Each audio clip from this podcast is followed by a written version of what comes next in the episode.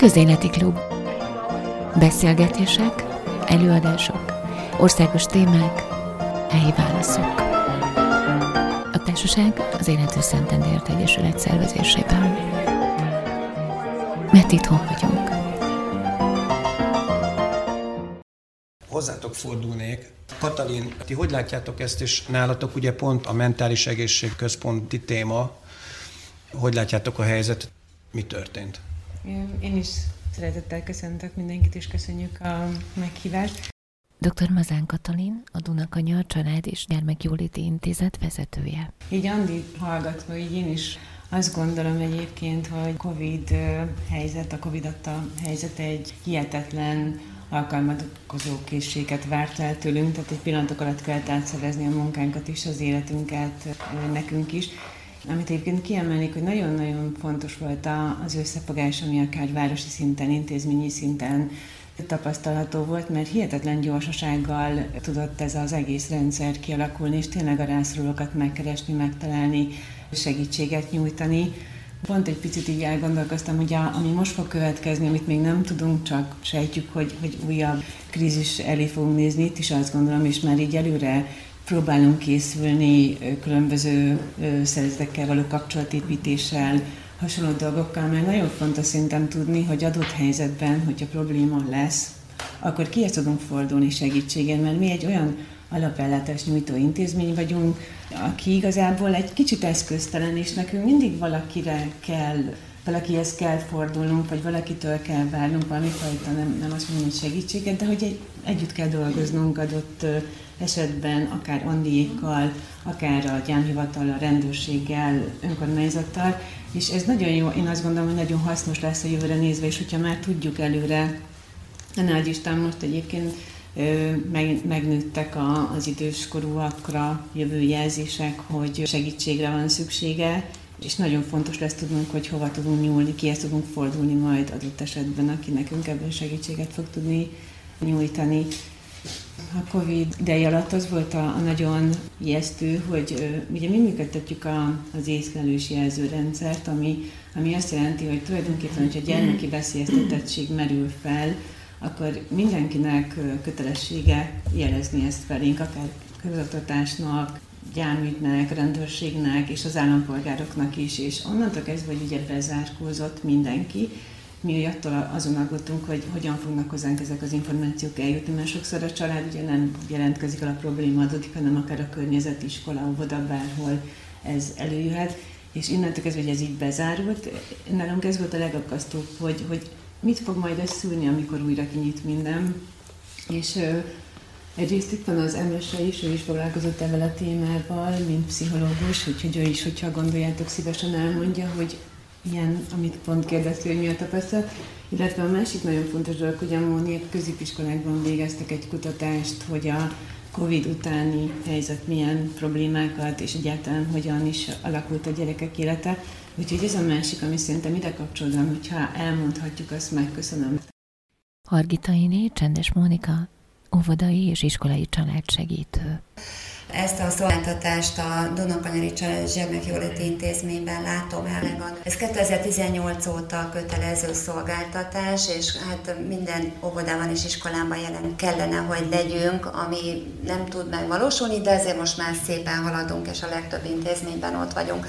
Nekem is van három óvodám, három iskolám, ebből öt intézmény Szentendrén van, egy pedig Dunabogdányban. Covid alatt valóban készítettünk egy kutatást naptári évre, vonatkozóan 2021-ben, de ez a 2020-as, 21-es tanév második felében készült el. Kiküldtünk egy kérdőívet az összes Szentendrei járás összes középiskolájának, ugye ez öt középiskola Szentendrén, illetve egy poház, és kb. 1800 gyerek jár e- ebbe a hat intézménybe.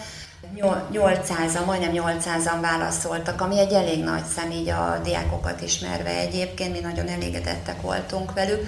Nagyon támogatták az intézményvezetők ezt a kezdeményezést, ezért nagyon hálásak voltunk nekik.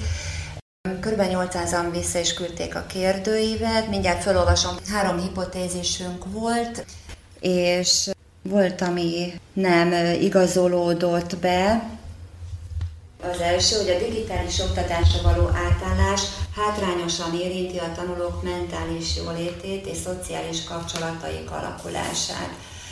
Ez, ezt gondoltuk, hogy ez, ez biztos, hogy döntő többségében ez így lesz, ezek a gyerekek izoláltan otthon, és senkivel nem tartanak kapcsolatot, ugye a médiából folyamatosan ezek az esetek jöttek velünk szembe, a szülőként nekünk is jó vegyesek voltak a tapasztalataink, szakemberként éreztük, hogy a tanárok ugye sokkal jönnek hozzánk, hogy eltűntek a gyerekek, hónapok óta már nem jelentkeznek be a Teams-be, a Classroom-ba, meg a, ezek a felületekre, hogy most itt mi történik. Ehhez képest a rövid válasz, a hosszú az megtalálható a kutatásban. A rövid válasz az az, hogy ez csak részben igazolódott. A gyerekek egy nagy része remekül el volt ebben a helyzetben otthon, egy másik részét annyira megnyomta, hogy van, aki még most sincs egészen rendben, tehát hogy ennek hosszú távú, akkor ezt még nem tudtuk, most már látjuk, hogy eltelt egy viszonylag nyugodtan év, és most már a következőben vagyunk, hogy hosszú távú következményei vannak egy egész nagy csapat gyerek számára mentális tekintetben. A második hipotézisünk az, hogy ugye volt egy tavaszi digitális oktatás és egy őszi. A tavaszi digitális oktatás ellenére az őszi digitális oktatásra való átálláskor még mindig nem volt elérhető minden diák számára a megfelelő technikai háttér, ami hátrányt okozott számukra a tanulásban és a szociális kapcsolataikban.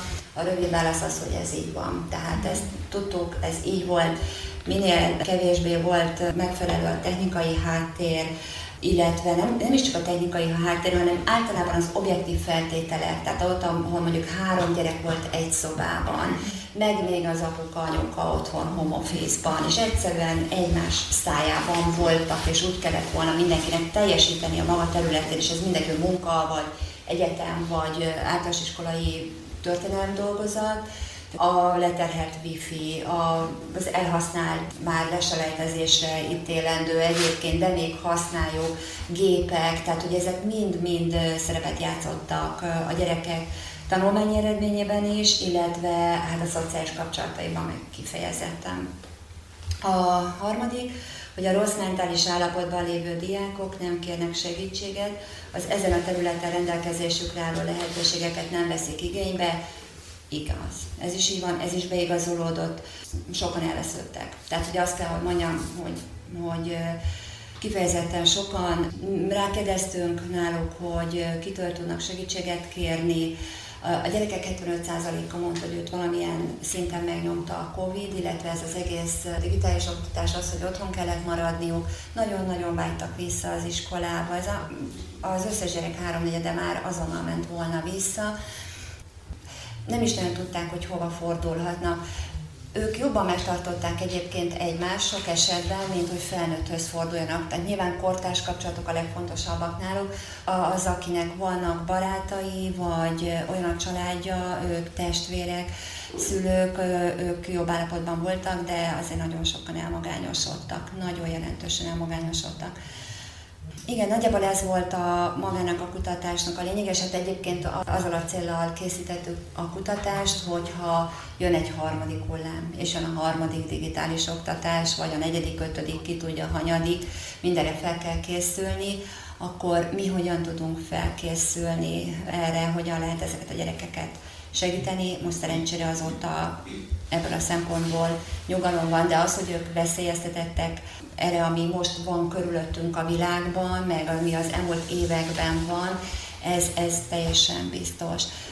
Ezt a kicsiknél is egyébként így tapasztaljuk. A kutatások körülbelül ennyit egyébként, ha bárkit érdekel, intézményünk honlapján fönt volt, szerintem most is fönt van, de majd megnézem és föltesszük, hogyha ha nincs már fent.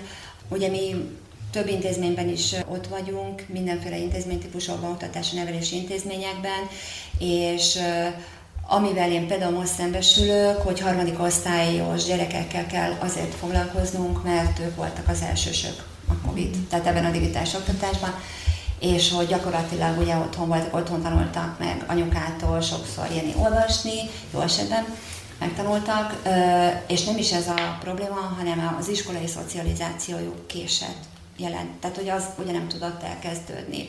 És ez még az írás-olvasásnál is fontosabb szerintem, vagy én azt gondolom. Egy részük gyakorlatilag még olyan, mint hogyha most harmadikosok, de, de ez az egész előző tanév, ami már egy picit nyugodtabb volt, sem volt alkalmas arra, hogy a gyerekek teljesen jól legyenek, és hogy még most is azt tapasztaljuk, hogy olyan, mintha iskolai életlenek lennének. Szóval, hogy azt gondolom, hogy beláthatatlanok a következményei, ha csak a Covid-ot nézzük, és hogy azóta is ugye folyamatosan gyakorlatilag, ami körülöttünk van a világban, az tehát nem, nem tudnak a családok megnyugodni. Igen, amíg a másik, amíg számokban mérhető, hogy Dr. Mazán Katalin, a Dunakanya Család és Gyermekjóléti Intézet vezetője.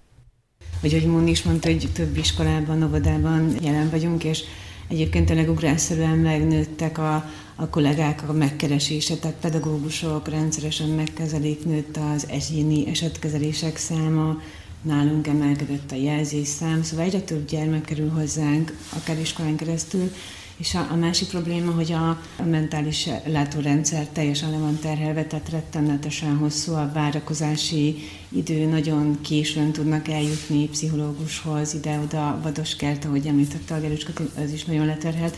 Szóval egy picit így, a, így érezhető az ellátórendszer leterheltsége, Úgyhogy abszolút beigazolódik az, amit meghallgattunk, hogy, hogy sajnos nőttek a, a mentális problémák. Az anyagban is olvastam, hogy a családokon belüli feszültségek is az elzártság miatt nőttek. Ezt ti tapasztaltátok? Abszolút tapasztaltuk természetesen, de hogyha köztemese készült ebből, Foglalkoztunk ezzel, alapvetően én is inkább a gyerekekkel foglalkoztam, de hát az ő mentális egészségükkel. Hurta Nemese, Dunakanya Család és Gyermekjóléti Intézet a családsegítője. De azt tapasztaltuk, hogy a családon belüli feszültségek azok meg, megnőttek. Gondolok itt olyanra, hogy a szülőség megváltozott a Covid idején, mert egyrészt ugye rengeteg feladat koncentrálódott otthon, sőt ugye a gyerekek is állandóan otthon voltak, és ez rengeteg feszültséget teremtett.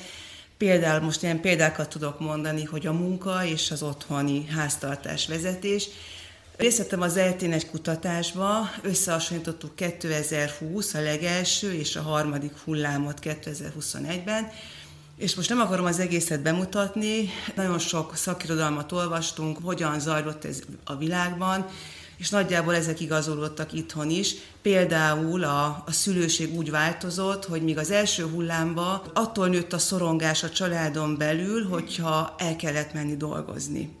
Tehát, hogyha mondjuk ki kellett lépni a, a négy fal közül, és nagyon érdekes módon 2021-ben már az volt a legnagyobb feszültség, hogyha otthon kellett dolgozni. hogy nagyon érdekesen látszik, hogy az emberek telítődtek. Nagyon nehezen küzdöttek meg ugye a, a háztartással, hogy otthon kellett háztartást vezetni, tanítani a gyerekeket és home office-ba dolgozni. Hozzátok forduló esetekben is ez Igen, szolgál. ez manifestálódott. Például kik voltak az érzékeny csoportok? Ugye itt elhangzott, hogy meglepő módon mindenki az időseket féltette, és az lett az eredmény, hogy alapvetően ők mentálisan elég, egész jól voltak a, a végeredményben, mert hogy olyan megküzdési stratégiákkal rendelkeztek, amik ugye a múltból már mennyi mindent átéltek. És ugye a legsérülékenyebb korosztály a mi kutatásunkban is a fiatal felnőttek voltak, főképp ugye a 18 év fölött, mert ugye eleve van egy ilyen normatív krízis, hogy meglépjék a, fenn, a fiatal felnőtt kor kezdetét, a, a párkapcsolatkeresést, a családalapítást, és ez ugye terhelődött ezzel a Covid bezártsággal, és hogy egyértelműen ők sérülékenyek voltak, ez azt jelenti, hogy náluk depresszió, szorongás, addiktív viselkedés, szuicid gondolatok sokkal erősebben megjelentek. Viszont az időseknél ezek a mentális problémák így nem erősödtek fel. Példákat tudnék mondani, hogy például a szülőség, ugye, hogy mi okozta például a stresszt a, a szülőknél, ilyenekre terjed ki a vizsgálatunk. Hogy érdekes módon a stresszt lege, más okozta 20-ba, 21-be. Ugye azt is tudni kell, hogy Magyarországon nem nagyon voltak nyilvános adatok, hogy hogyan zajlott le ténylegesen ez a vírus adatilag, de hát, hogy mennyi volt a megbetegedés, a halálozási ráta.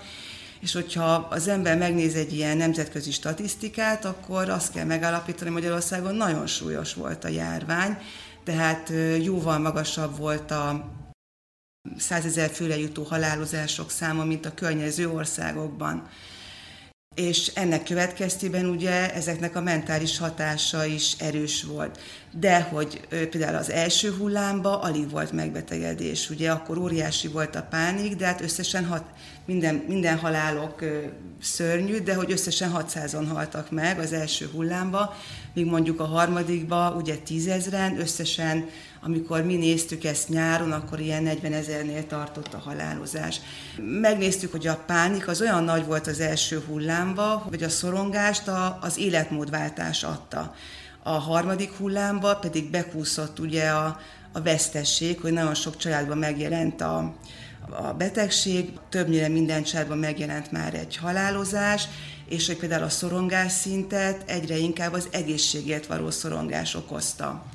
Utána, hogy a családok működése, hogy a szocioökonomiai helyzet hogyan befolyásolta a szorongásunkat, ez is érdekes, hogy, hogy alapvetően azt gondolnánk, hogy ez egy ilyen létbizonytalanságot okozott, de azt láttuk, hogy, tehát, hogy nagyon sokan ugye a, a jó módban élők közül jobban szorongtak, és hogy például a szülői kompetenciát sokkal nehezebben élték meg. Az azt jelenti, hogy módosabb családokban úgy érezték, hogy ők nagyon rossz szülők lettek a COVID miatt, mert ugye rengeteg szolgáltatást vesznek igénybe, úgy tűnt a, a felmérésünk alapján, amiktől mind elestek. És ugye ez is egy feszültséget nőtt, hogy ők, ők tehát hogy nem voltak a családok ahhoz hozzászokva, hogy 24 órában gyerekekkel vannak. Hát most ennyit tudok mondani, de hogy az biztos, hogy a szülőséget, de olyan szülői működésmódok alakultak ki, amik korábban nem voltak. És ugye akkor egy kicsit behozom a mostani válságot, hogy ez a bezártság, ugye ez, ez ezt előhozta, de hogy nagyon sok minden megmaradt, ugye a mostani, tehát hogy nagyon sokan maradtak home office-ba dolgozni, csomó minden nem ugyanúgy állt vissza, mint a Covid előtt, csak hogy mostani válságban ugye nagyon erősen megjelenik ez a kiszolgáltatottság, hogy ez a gazdasági bizonytalanság, ami egyébként akkor kevésbé volt meg. Tehát, hogy arra is számítunk egy picit, hogy ez a válság, ez lehet, hogy még súlyosabban fogja érinteni a családokat, mint a Covid-válság. Mert itt meg megjelenik ez a tényleg ez az anyagi bizonytalanság, hogy nem tudjuk kifizetni a számlákat, nem tudunk rendesen élelmiszert venni, és persze megjelenik a bezártság fenyegetettsége is, hogy mi van, hogyha bezárnak megint az iskolák. Ugye, hogyha, mit tudom én, a, a, a rezsiszámlák miatt akár egy-két hónapra bezárnak. De valószínű, hogy sokat lehet tanulni az elmúlt évekből, hogy hogyan küzdöttek meg a családok, és ezeket majd elő kell venni most is. Köszönjük szépen. Van még nektek? Még, még talán annyi, hogy a, most lehet, hogy egy picit az idősek fele fog elterelődni a fókusz, és majd itt nagyon fontos lesz az egymásra figyelés, tehát hogy, hogy abszolút érzékenyítik kell majd a lakosságot a fele, hogy szóljon, vegye észre, ha, ha probléma van a szomszédjában, tehát hogy mindenképpen egy picit szerintem a fókusz most a családokra, az is, de az idősekre most szerintem még jobban kell majd figyelnünk. Úgyhogy e, e, e próbálunk egyébként dolgozni is majd, hogy, hogy kommunikációban minden téren erre felhívjuk a figyelmét, majd a lakosoknak is, hogy figyeljék a, a szomszédot, vagy a környezetükben lévő személyeket, akik veszélyben lehetnek. Köszönjük szépen, és nagyon köszönjük a munkátokat. Azért is fontos, hogy így együtt üljünk, hogy halljuk azt, hogy mi, mint polgárok, vagy akár mint önkormányzatnál dolgozók, miben tudunk majd segíteni minél több információnk van, annál, annál többet tudunk talán mi is tenni. És akkor a Szilvi, ti jönnétek. Hogy láttátok a Covid hatásait, és hogy látjátok mostani helyzetet? Hajnal Szilvia, a Szentendrei óvodák vezetője. A családok gyerekeknél is állapotáról majd az óvodapszichológus fog majd részletesen beszélni, Markó Etelka. Én elsősorban az intézkedési tervekről tudok beszélni, hogy mikor megjelent 2019 tavaszán az intézményekben sajnos a koronavírus, akkor egy hirtelen állapot volt, azt se tudtuk, hogy mit tegyünk.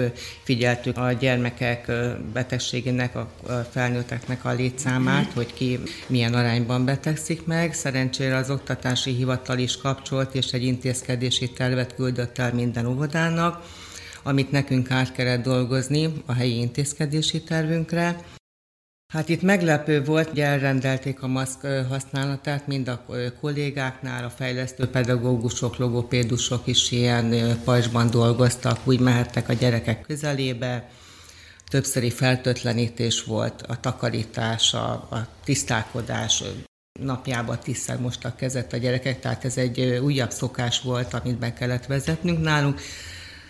Sikerült azért ezeket megvalósítani.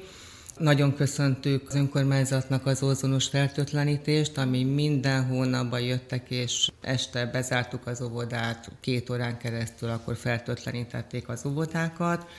Itt ami nagy kihívást jelentett a pedagógusoknak az online. Nem is oktatás, ugye két hétre zártak be az óvodák, ez egy rendelet volt abban az időben, Sajnos így sikerült a szülőkkel nem csak a szülői értekezletek fogadótartása, hanem a, az interneten keresztül továbbították a tevékenységeket, a tematikus terveket, a fejlesztési terveket, sőt, hát a sajátos nevelésű gyermekek fejlesztése is Skype-on valósult meg, a fejlesztő pedagógusok így dolgoztak, de mind a mellett azért a kollégák önkéntes munkát is vállaltak, maszkot vartak, a oltási pontokon segítettek, élelmiszereket osztottak, élelmiszereket szállítottak azoknak a családoknak, idősebb embereknek, akiknek szükségük volt erre. A legnagyobb problémát és munkát itt az óvoda központban, megmondom őszintén, ez az adminisztráció jelentette, mikor naponta három helyre kellett leadni a gyerek létszámadatokat, felnőtt létszámadatokat, ki betegedett meg, ki jön dolgozni, melyik csoportot zárom, melyik csoportot nyitom, akkor ugye nem csak az oktatási hivatalhoz kellett írni, az ANTS is kellett ugyanúgy értesíteni, és akkor a kettőnek a véleményét kellett akkor mérlegelni, hogy melyik az erősebb. Úgyhogy a iszonyatos sok munkába került, illetve hát a beiratkozás, ez is online módján tudtuk megvalósítani. Egy hetünk volt rá, hogy 250-260 családot kellett koordinálnunk, tehát itt interneten és telefonon keresztül, hogy zöggenőmentesen tudjuk ezt véghez vinni, illetve a gyerekeket fel tudjuk venni. De amit említettél, itt, hogy megemelkedett sajnos a, hát a BTM-es gyerekeknek a száma, minden évben gondolom ti statisztikai adatszolgáltatást kell, hogy végezzetek, és a tavalyi évben kb. olyan 20, remélem jól mondom, 20 gyermeknél tapasztaltuk, hát a duplája, tehát 40, 42 BTM-es gyerekünk lett a mostani évben. Ezt szerintem gondolkodtunk, hogy miért, hogy miért lehetséges ez. Gondolom ez a, ez a bezártság a Tehát BTM az mit jelent? Ez a beilleszkedési magatartási zavart jelent. Főleg azoknál a családoknál tapasztaltuk, ahol volt iskolás gyermek, és szegény anyukának, apukának ugye egy számítógép előtt ott kellett ülni, és tanulni a gyerekkel egész délelőtt, akkor a pici az óvodás azt se tudta, hogy most mit csináljon. Hát ilyen állapotba jöttek vissza. Nagyon sok család kereste meg az óvodapszichológust is, és amit így észrevettünk, hogy sajnos így a, a vállások aránya is szétmentek így a családok így a koronavírus alatt. Úgyhogy én ennyit tudok úgy körülbelül elmondani erről, és akkor Tusi megkérnélek. Markó Etelka, óvodapszichológus.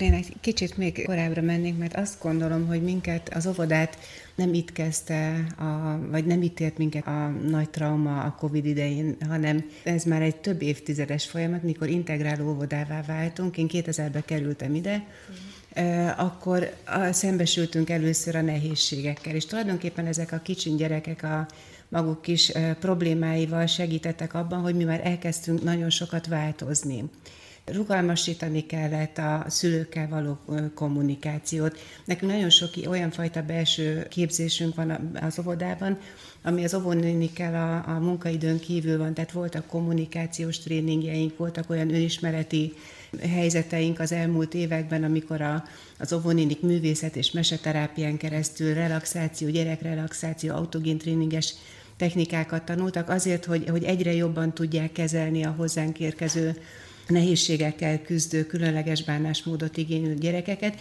Tehát tulajdonképpen már kialakult egy ilyen, ilyen finomabb és, és jobb kommunikáció a szülőkkel, mint ami ezelőtt volt. Már ebben a megváltozott állapotban ért minket a, a COVID. Covid-nak én, én mondanék néhány pozitív hozadékát ennek a, a történetnek. Az egyik pozitív hozadéka azt hiszem az, hogy nagyon-nagyon sok szülő keresett meg a, ebben a karanténos időszakban, és vették fel az online-os kapcsolódási formát, aminek a, az egyik pozitívum az, hogy sokkal nyitottabban hozták a kérdéseket, a problémákat, sokkal inkább elkezdték vállalni a felelősséget. E, azelőtt mindig azt éreztük, hogy a gyerekkel csináljunk valamit a gyerekkel, oldjuk meg ezt a problémát, és a Covid idején, ahogy többet voltak a gyerekeikkel, kezdték látni azt, hogy valahol döccen, döccen a kapcsolat a gyerekkel, döccen a kapcsolat a családban, és milyen megoldási módokat lehetne ehhez segítségül kérni, és rengeteg ilyen online kommunikáció folyt a szülőkkel, a másik pozitívum, hogy, hogy azelőtt sokkal gyakoribb volt az, hogy az anyákkal beszéltük mindig a, a gyerekkel kapcsolatos dolgot, és most szinte rendszeresen jönnek a szülők párban, apák, anyák függetlenül attól, hogy együtt élnek vagy elváltak, az online formával, vagy lehetőség lett arra is, hogy akár az apa munkahelyről kapcsolódjon be, és, és beszéljük meg a különféle nevelési helyzeteket. Tehát ez is számomra egy pozitívum volt. Aztán nagyon felerősödött a jó kommunikáció és a kapcsolódás a szülők és az óvónők között. Ez, hogy be voltunk zárva a gyerekekkel, a szülők nem léphettek be az óvodába, ki kellett találni azokat a formákat, ahol a szülők mégis tájékoztatva vannak arról, hogy a gyerekekkel mi történik az óvodán belül, és lett egy, egy sokkal harmonikusabb, nyíltabb, nyitottabb, problémát bátrabban felvető kommunikációs helyzet, ami ebben a, a nehézség, hogy teljes mértékben igaz az, hogy nagyon-nagyon sok a probléma, és rengeteg problémával jönnek és keresnek meg minket, és ehhez már kezdem azt érezni, hogy lassan kevesen vagyunk ott. Négyen vagyunk gyógypedagógusok, és egyszerre foglalkozunk azzal, hogy az óvodában az óvónőknek a mentálhigiénével foglalkozzunk. Biztosan ismerősek ezek az adatok, hogy milyen óvónő hiányjal küzdünk, és azért nagyon fontos, hogy folyamatosan meg legyenek támogatva a részünkről. Hiszem, hogy amennyi az erőnkből telik, meg is támogatjuk a, az óvónőket, illetve nagyon sok a, a szülőknek a kérdése, a problémája. Hozott ez a evidos helyzet új problémákat, sokkal több a bepisilés, bekakilás, nem kakilás, evés probléma, tehát ezek az alapproblémák.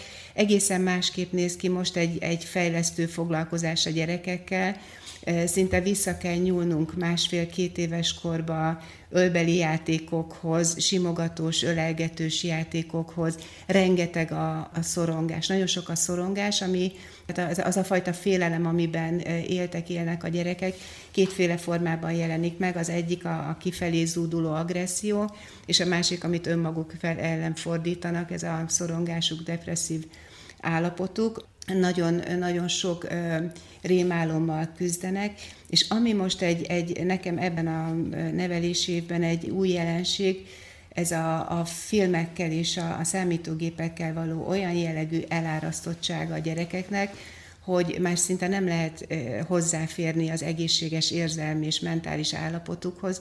Ilyen sokat soha nem tudtam a horrorfilmekről, mint amennyit most a 4-5-6 éves gyerekektől tudok pornófilmekről, a, a híreknek az olyan jellegű rájuk zúdulásáról, amivel egyszerűen nem tudnak mit kezdeni. Tehát most egy foglalkozásnak a, az első kétharmada arról szól, hogy mi történt veled, mi volt neked, hát a jó dolgot keveset szoktak mondani, de ezek, amik, amik így feszítik őket, ezek a filmek, ez, ez, ez elképesztő nehéz helyzet, úgyhogy most éppen azon gondolkodom, hogy hogyan kellene a szülőket összehívni valamilyen formában, és beszélgetni erről a, a dologról. Azt gondolom, hogy hogy ez a világ, amiben, amiben most mozgunk, hogy otthon vannak a szülők is, benne vannak ebben a szorongásos, félelemmel teli, depresszív állapotban, amit gondolom, hogy oldanak a, a sorozatokat mutató csatornákkal, és ezekben az időszakokban a gyerekek vagy ott vannak, vagy rá kellett jönnöm, hogy nagyon jól tudják használni a telefonos eszközt, és csak be kell mondani a telefonba, hogy horror, és akkor kidobja nekik a filmet. Ez most egy nagyon új jelenség, nagyon komoly probléma a szorongás, és a Pécsi Tudományegyetemnek a Szexádi Főiskola karán gyógypedagógus képzés zajlik, ahol van szerencsém tanítani, és ott indítanak most egy, egy olyan vizsgálatot, ami kifejezetten az óvodás korosztálynak a, a vizsgálata, a szülők szorongása hogyan jelenik meg az óvodás gyerekeknél, és hogy ennek a vizsgálatába fogunk bekapcsolódni mi is, és itt is megnézzük, hogy milyen adatok vannak tehát próbálunk rá ezekre a helyzetekre reagálni mi az óvodán belül is. Az is egy nagyon szerencsés dolog, hogy eh, például itt a gyógypedagógiai képzésben már a, a gyógypedagógusoknak meseterápiát tanítunk, eh, zeneterápiát tanítunk, autogén tréninget, relaxációt tanítunk, tehát nagyon sok olyan plusz eszközt kapnak most főiskoláról kijövő hallgatók, akiket nagyon jól fognak tudni használni az óvodai, iskolai intézményekben várhatóan. Úgyhogy mindig jönnek új helyzetek. Azt gondolom, hogy most nagyon sokat kell eh, nyitnunk a, a szülők felé. Nagyon fontos ez a, ez a fajta együttműködés, kérik is a, a segítséget tőlünk. Ilyen sok nevelési tanácsot még, még nem kértek tőlem. Tehát régebben mindig úgy kellett behívni a szülőt, és akkor finoman elmondani, és miben kéne együttműködni. Most jönnek, és, és kérik, és segítsek, és hogyan lehet akkor hat évesen, hét évesen a pelenkáról lejönni, hogy kéne elkezdeni enni, hogy kéne az alvás problémát megoldani, és akkor szinte lépésről lépésre várják a, a segítséget.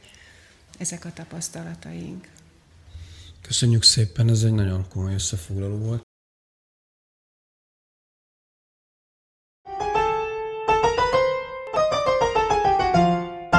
Önök a Közéleti Klub eseményének hangfelvételét hallották. Szervező volt a Társaság az Élhető Szentendőért Egyesület www.tesz2000.hu